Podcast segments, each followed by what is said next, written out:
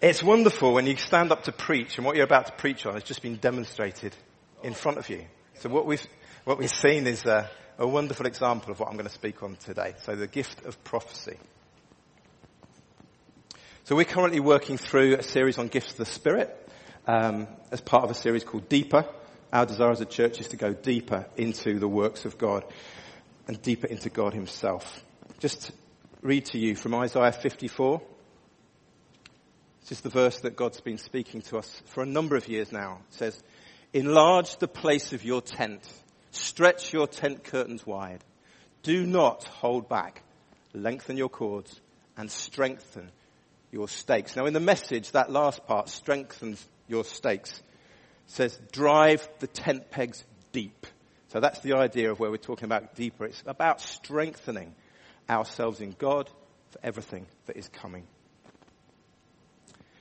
So we're going to look at prophecy, and there's going to be three sort of parts to it, depending on how the Holy Spirit leads us. It might be less or more, but um, what I want to do first is have a very quick look at prophecy in the New Testament. Okay, prophecy we can see is right throughout the New Testament. It's a bit like a stick of rock. If you cut it in half, it's prophecy all the way through it. Then we're going to look at some key passages in 1 Corinthians 12 and 14 um, on prophecy, the gift of prophecy itself. And then I want to talk about some practical applications of prophecy. How do we actually do it? What does it mean? What do I do if God gives me a word in a meeting? All those sort of things that you, you might sort of feel you need some help with. So let's go. So, from the, the first scene that we have is in Luke chapter 2. Jesus, as a baby, is brought into the temple. Both Simeon, a righteous man, and Anna, a prophetess, both well advanced in years, come and prophesy over the infant child. Simeon declares Jesus as a light for revelation to the Gentiles.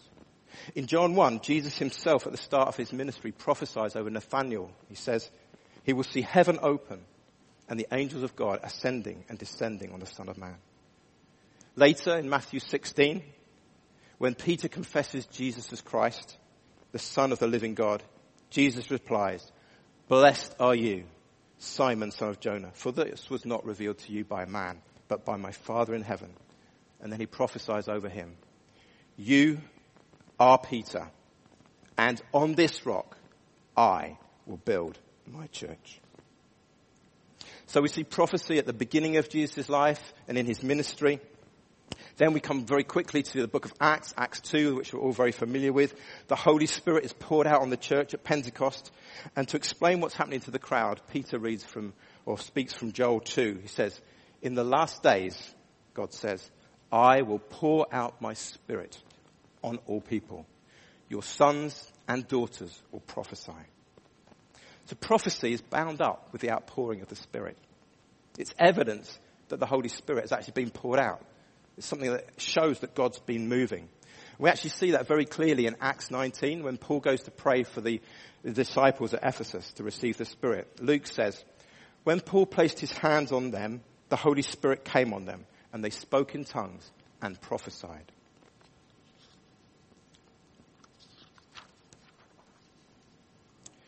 Prophecy was already central to Paul's ministry. If you remember when Paul um, had had the experience on the road to Damascus, he was in Damascus and Ananias was sent to him. And Ananias is told to tell Paul, he is my chosen instrument to carry my name before the Gentiles and their kings and before the people of Israel. And lastly, a little bit like this morning, in Acts 13, Paul and Barnabas are sent out by the church. And we're sending out Scarlet this morning. But before that happened, it says, while they were fasting and worshipping the Lord, the Holy Spirit said, set apart for me Paul and Saul and Barnabas for the work to which I've called them.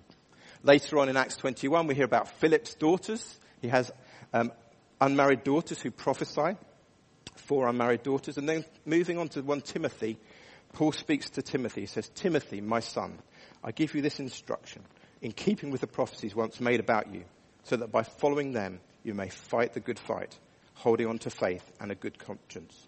So Timothy has, had prophecies spoken over him, a little bit like we're prophesying over Scarlet there. And finally, just to wrap it all off, we get to the right to the end of the New Testament. What do we get? The book of Revelation.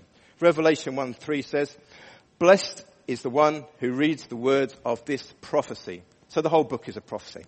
So you can see very quickly, we've looked through the New Testament. Prophecy is all the way through it. And there's a few keys in that. Prophecy brings revelation. So Jesus is revealed when he's brought to the temple. Jesus reveals to Peter what his ministry is going to be. He's going to be the rock, the rock on which Jesus builds the church. It also comes at key points in people's lives. That's why I love Scarlett being here. When people are being sent out, the prophetic word is moving to tell the church what to do. The church at Antioch is told, send out Saul and Barnabas. And then Timothy, if we think about that word that Paul gave to Timothy, that must have been looking back to another time when he'd been prophesied over, probably at the beginning of his ministry. Very significant points in our lives when that prophetic is moving. So through prophecy, identities are confirmed and destinies are revealed. So prophecy is very important. So what I want to do now is turn to 1 Corinthians 12. We're going to have a, a look at some very key verses here because it's very important for us to look at what the apostle Paul says about the gifts of the Spirit. So from chapter 12, verse 1, you might want to in your Bibles now turn to that passage because we're going to be staying in, in 1 Corinthians 12 and 14 now. Very important statement. Now, about spiritual gifts, I do not want you to be ignorant. Let's read that again because it's very important. Now about spiritual gifts, I do not want you to be ignorant.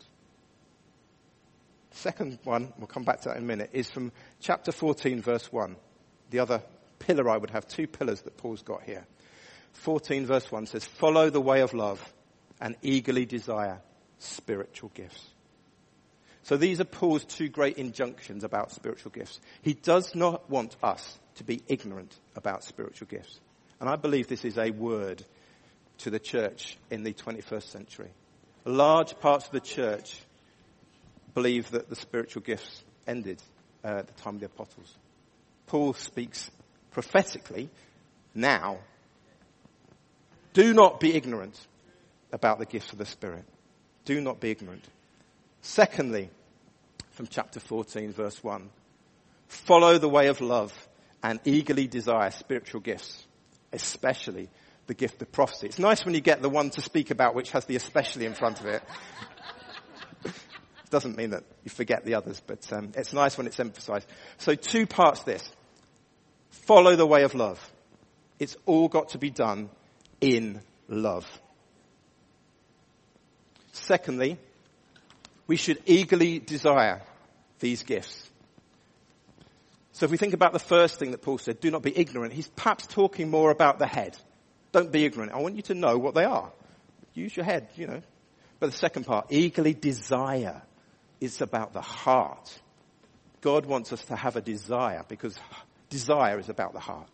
God wants us to eagerly desire. So not just desire spiritual gifts, eagerly desire spiritual gifts, especially the gift of prophecy. So it's really important. This is something that Paul is emphasizing, interestingly, to probably the church that was most active in the gifts of the Spirit. Yeah? If you read the New Testament, it wasn't like, I'm writing to a church that's never moved in the gifts of the Spirit. I want you to start. This church was renowned for prophecy and everything. And we are quite, you know, we have an experience of it. But I really believe that's the same for us. We don't just rest on our laurels. No, we need to move deeper. We need to eagerly desire those gifts of the Spirit.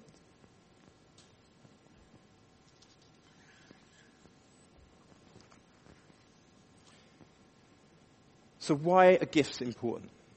It's because of the nature of who God is. God is a giver. Okay? God is a giver. And we see that throughout the Trinity. God the Father gave us his Son so that whoever believes in him would not perish but have eternal life.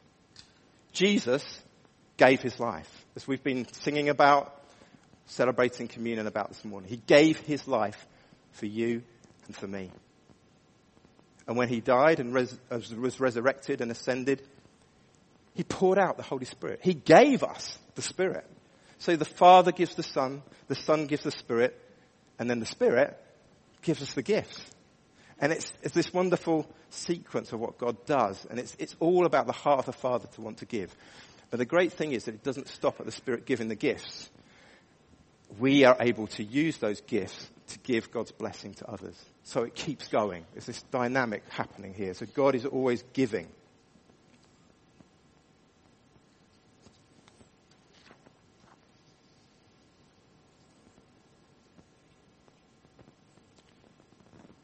I'm not going to bring it up because I think we're aware of it, but in 1 Corinthians 12, um, when Paul lists the gifts of the Spirit, we have the gift of prophecy. But I think we've seen that before. So we're going to move on to, towards 1 Corinthians 14. So it's one of the, one of the gifts in that list. But I just want to move, before we get into 14, to 1 Corinthians 13. As I said before, love is so important. And it can be no coincidence that Paul put chapter 13 of 1 Corinthians, which speaks about love, in between these two important passages about the gifts of the Spirit. The gift of prophecy is always to be exercised out of love and in love. For the church or for the individual that we're bringing the word to.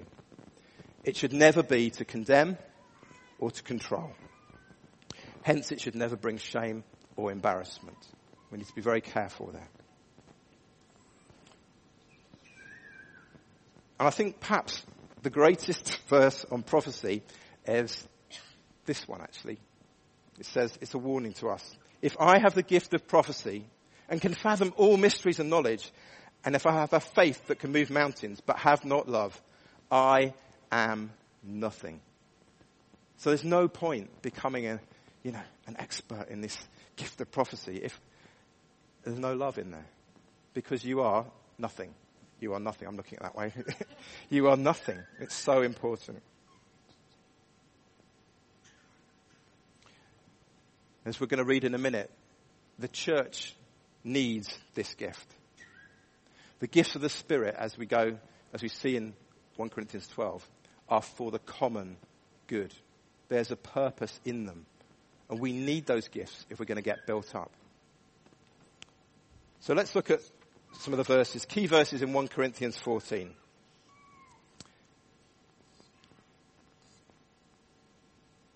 So I'm going to read through not the whole chapter, but some of the key verses um, that speak about the gift of prophecy, and then we're going to look at some of the practicalities.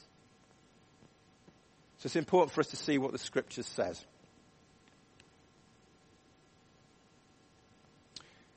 So, follow the way of love and eagerly desire spiritual gifts, especially the gift of prophecy. For anyone who speaks in a tongue does not speak to men, but to God. Indeed, no one understands him. He utters mysteries with his spirit. But everyone who prophesies speaks to men for their strengthening, encouragement, and comfort. And then on to verse 22. Signs then, sorry, tongues then are a sign for believe, not for believers, but for unbelievers. Prophecy, however, is for believers, not for unbelievers. So if the whole church comes together and everyone speaks in tongues and someone who does not understand comes among you, or some unbelievers come in, will they not say that you're out of your mind? But if an unbeliever or someone who does not understand comes in while everybody is prophesying, he will be convinced by all that he is a sinner and will be judged by all, and the secrets of his heart will be laid bare. So he will fall down and worship God, explaining God is really among you. That's what we want to see happen. And then quickly going down to verses 26 and 29. What then shall we say, brothers? When you come together, everyone has a hymn or a word of instruction, a revelation, a tongue or interpretation. All of these must be done for the strengthening of the church. Two or three prophets should speak, and the others should weigh carefully what is said. Finally, from verses 31 to 33. For all of you can prophesy in turn, so that everyone may be instructed and encouraged. The spirits of the prophets are subject to the control of the prophets, for God is a God of God is not a God of disorder, but of peace. So I wanted to read those because they, they are that's the scriptural background that we have. It's like our backbone. We this is where we we, we draw our, our theology of the gift of the Spirit from. So prophecy is a gift which is to edify the church, to build up the church. Tongues is primarily to edify yourself.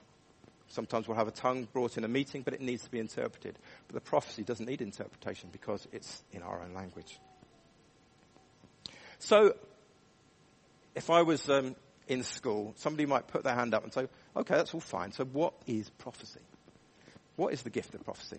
What does it actually mean? What are we actually talking about? And there'll be some people here, you're very familiar with this gift, but I think there'll be others perhaps who've never heard of it before, or you just don't know what it, what it is. So I've got a, a, a definition. It's hearing something from God and communicating it to the church or to an individual. It's God's now word. It's revelation.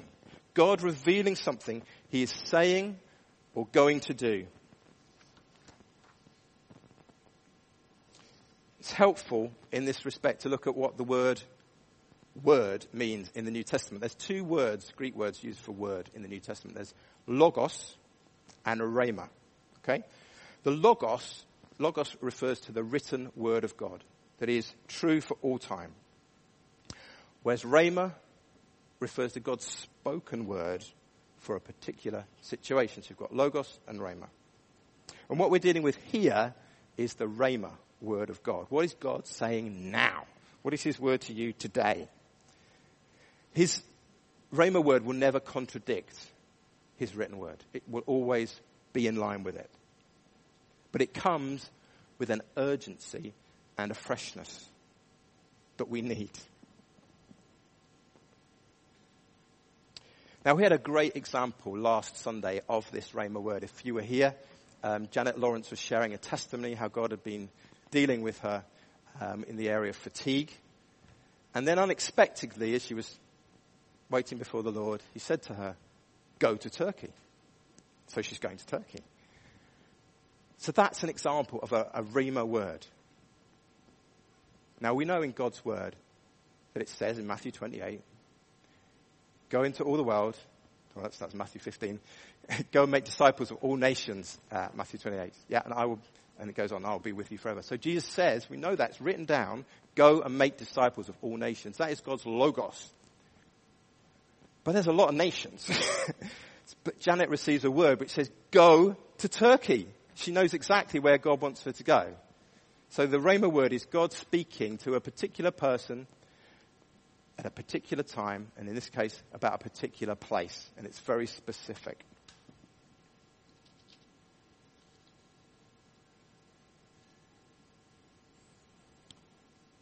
So that's what it is. But how, how do we do it? You know? Well, one really important truth that I think we need to get a hold of if we're going to move in prophecy is that God speaks to us. And it says in John 10, Jesus says, my sheep listen to my voice. And it's a normal thing. So if you think about sheep, if they didn't listen to the shepherd, they're left behind. They'd be somewhere on a hillside somewhere. They, they have to know the voice of the shepherd so they can follow him. And it, in other places it talks about somebody else coming on them, not recognizing that voice, because that's not the shepherd. And I believe today that if you are somebody who perhaps you've not felt you've heard God before, you need this truth that God speaks to his children. It is normal and it is natural for us as children of God to hear his voice.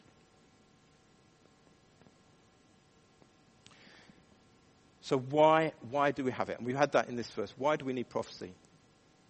It says it. We need it to be encouraged, to be strengthened, and to be comforted. And if we all are honest, we all need those three things. Maybe all the time, really. Certainly some of the time. Even on a Sunday morning, we may come in here and we just need that encouragement. God, will you speak to me? Will you strengthen me? Will you lift me up?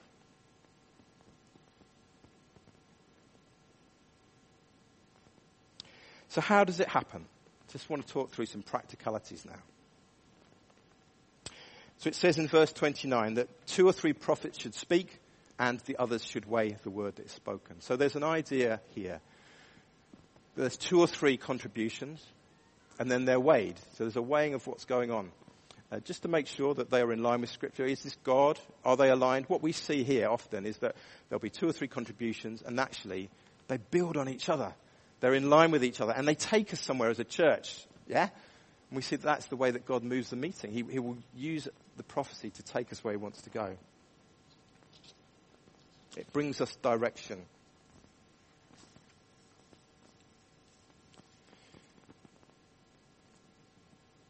Let's give you one example, which um, I want to share from when we went to the Middle East um, last October.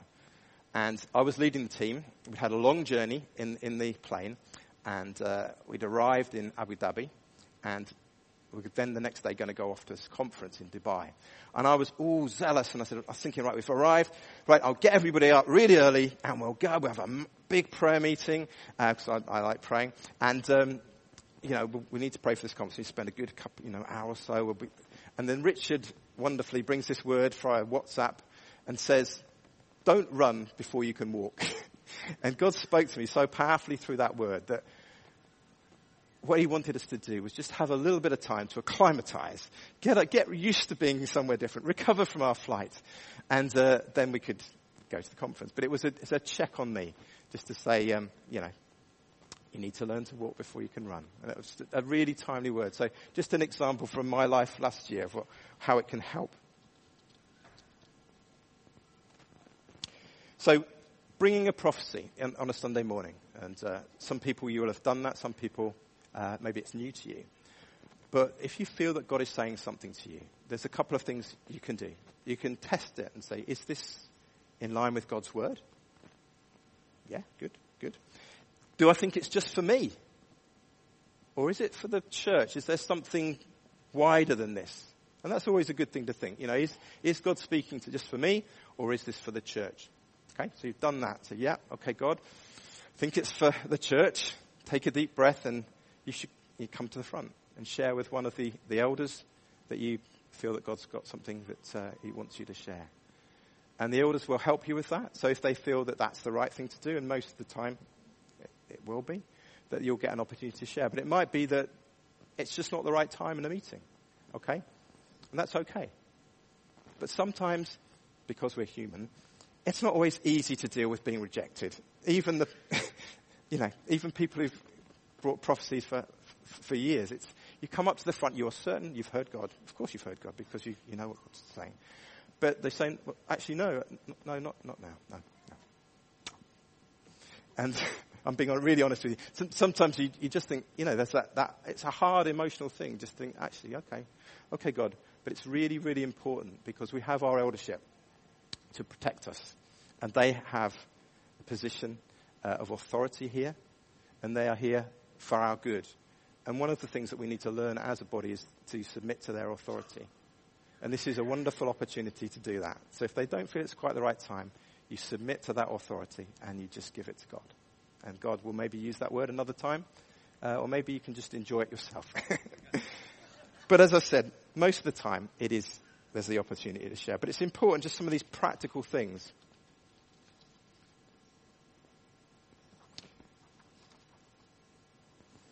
Another practicality is that once you've said what God's given you to say, stop, yeah? it's quite easy to think, oh, right, what do I do now? Uh, right, uh, you know, I want to make, you know, I want to explain it a bit, or if there's a te- can be a temptation to embellish it and just sort of put another bit in there, but stop, just stop. Move on and let God take the word, because it's God ultimately who's going to use that word. You don't have to, you're not responsible for how that word ends up.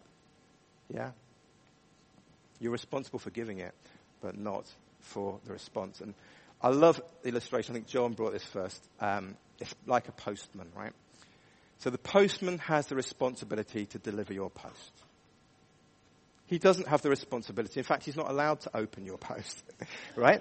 But you, you, you, should open your post. It could be a council tax bill. Shouldn't mention that. Um, cost of living and all that. But it, it, you have to open your post. And if it's telling you to do something, you have to do that. You know, that's, you know, you need to pay your council tax. You, you need to respond to the message. But the, the prophecy, in that prophecy, it's the, you're like that postman. You are bringing something to somebody else which you believe is for them, and then you leave it with them. So your responsibility is to just do what God has called you to do. And I love one of the things that Marc Dupont said when he was here. Um, you just have to learn to do what God says. just do it. Just do it. And after, a lot of struggling, I'm getting somewhere along that line. but there's sometimes a lot of fighting in it, but, but it's, it's good. God, it's very simple and very obvious. God always knows best. so, why are we so thick? It's interesting. We're all learning. So just a couple of other things about how we hear God. Sometimes it might just be a scripture that comes to mind. Sometimes it will be a word that comes to mind. And sometimes it will be a picture. Now last week we had Simon Turner come speak to us on Habakkuk. And we were encouraged to go away and read that. So to read in that book at the beginning of chapter 2, Habakkuk says this. He says, I will stand at my watch and station myself on the ramparts. I will look and see what he will say to me and what answer I am to give to this complaint. Habakkuk is saying, I will stand on my watch and I will look to see what he says to me. So you see the link there between he's looking, but by the seeing something, God is speaking to him. So often God will use a picture. It might be something that you've seen in, you know, your, your everyday life, but God will highlight that and speak through a picture. I think the most important thing in terms of hearing God is your relationship with Him. And it's staying close to God. if you're close to somebody, you're much more likely to hear what they're saying. If I'm close to my wife, I'll hear what she's saying. I know how she's feeling. By spending time with her, I know what she's thinking and feeling. You know, I could ask her a question, but if I just spend time over that period of time spent with her, I might find out something that I wouldn't have found out by not being there. And I do believe that it's so important for us to be spending that personal time with God, to develop our relationship with Him. And in doing that, we learn what God's voice is like. So like that sheep, listening to His voice, you learn what it sounds like. And you learn God's voice for yourself. And so when you come into a meeting and God speaks to you, it's not something completely brand new. It's just a continuation of your life with God and who you are in Him. So finally, Alan likes finally, but remember the finallys in scripture. um, yeah, what do you do if you've received the word? Because it's important. If perhaps you've never received the prophecy, somebody brings you a prophecy. It's very important that you test that word. Yeah, We've talked about weighing prophecy before. So, tests. Is it in line with Scripture? Okay. Yes or no? Key thing. If it's not in line with Scripture, you should reject it. but another encouragement to you is, well, how do you know it's in line with Scripture if you've not really read Scripture? so, uh, my uh, other plea to you is, please be men and women of the Word of God, because that is how you will know what God's Word is, both to test prophecy, but also to bring it is it in line with what God's doing in your life now? Does, does, it, does, it, does it ring true with you? And usually it does. Yeah. And usually it's, yeah, God knows something about me that nobody else knows and he's spoken it through somebody. And it's a wonderful encouragement. And most of the time, 90% plus of the time, that's what it will be. But there can be words that are unhelpful and you should feel free just to put them to one side and move on. It's very important that we give ourselves that freedom. Wonderful. So, I just want to leave us with a challenge really. Paul says we should eagerly desire spiritual gifts. Are we doing that? Are we eagerly desiring them as a church? And I'll add on, especially the gift of prophecy, but this whole series about the gifts of the Spirit. Is that what our heart is? It's not love or gifts of the Spirit. It's not seeking the giver or the gifts of the Spirit. it's everything together. God wants us to be people of love, seeking His face, but as part of that, we will seek His gifts. Some people here may be familiar with prophesying. You may have prophesied for years and you continue to do so. We'll do so more and more. Yeah? Go for it. Yeah? That's what Paul says to the church. You know, if you're doing good, keep going. Do so more and more. He also says to the Philippians, that uh, they should not um, stop doing what they've already attained. Yeah? So if you've learned to prophesy, keep going. Yeah? But I also want to speak perhaps to people who you've learned in the past, you've prophesied, and that gift has waned, okay, over time. So I'm not after the reasons why that is. That's not really important because what God wants to do today is, is bring that gift back to you. Yeah? It's a gift. It's not something that you earn. And God wants you to just enjoy using that gift. Because prophecy is actually one of the wonder, most wonderful gifts because you get to encourage, comfort, and strengthen other people. And it's a real privilege to do it. But I also want to encourage you if you've never been baptized in the Spirit, please come forward for prayer today because baptism in the Spirit is like the doorway into the gifts of the Spirit. As I read earlier on, you know, as the Holy Spirit is poured out, we speak in tongues and prophesy. And as Joel said, in the last days I will pour out my Spirit on all flesh. As sons and daughters will prophesy. It's for everyone. God wants us to prophesy. And finally, really, just to read some verses to you. God is a good father, and he wants to give us good gifts. Just get these. So I'll, I'll just do it. But, um, in, in, I think both Matthew and Luke, it says, Jenny's going to guess what the verse is.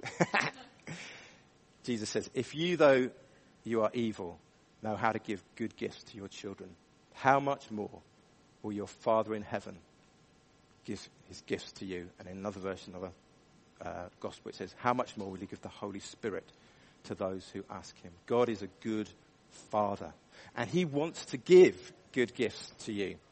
Yeah? So what we're going to do, we're going to have a time of, um, if the band could come back up, we're going to have a time of prayer and ministry. I've got a particular group that I'd love to, to pray for. Um, I'm not sure if we've done this before, but um, I'd like to pray.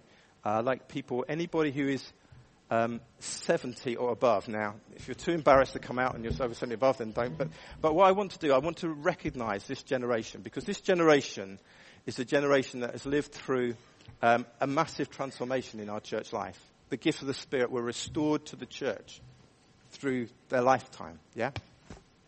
God has moved powerfully, and we, we must not lose what God has given to us. And also, church life has transformed. So, as they're playing, I would love you, if you are in that age bracket, over 70, um, would you please come forward? And what I would like, if you are under the age of 25, okay, I would like you to come and pray and prophesy over them.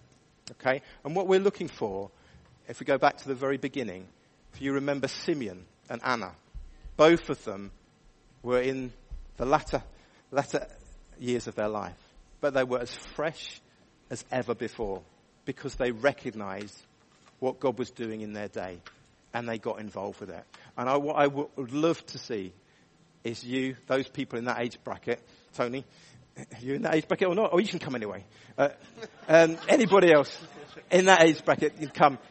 Just come forward if you're, if you feel that you'd like to be prayed for. And what, what we're going to pray for is that God will continue and increase what He's doing. I know that Alan is not in this age bracket, okay? Without embarrassing him. but, okay, but also, oh, before we go into the song, if, if you're one of those people who've never prophesied before and you would like to learn to prophesy, I would also like you to perhaps come over to this side and we will pray for you. So the ministry team will come over to this side and we'll pray for you. Also, if you're somebody who's prophesied in the past, but perhaps that gift has, has, waned and you want to move in it again, you also come out to this side and we want to pray for you that God will, will help you grow in that again. Okay?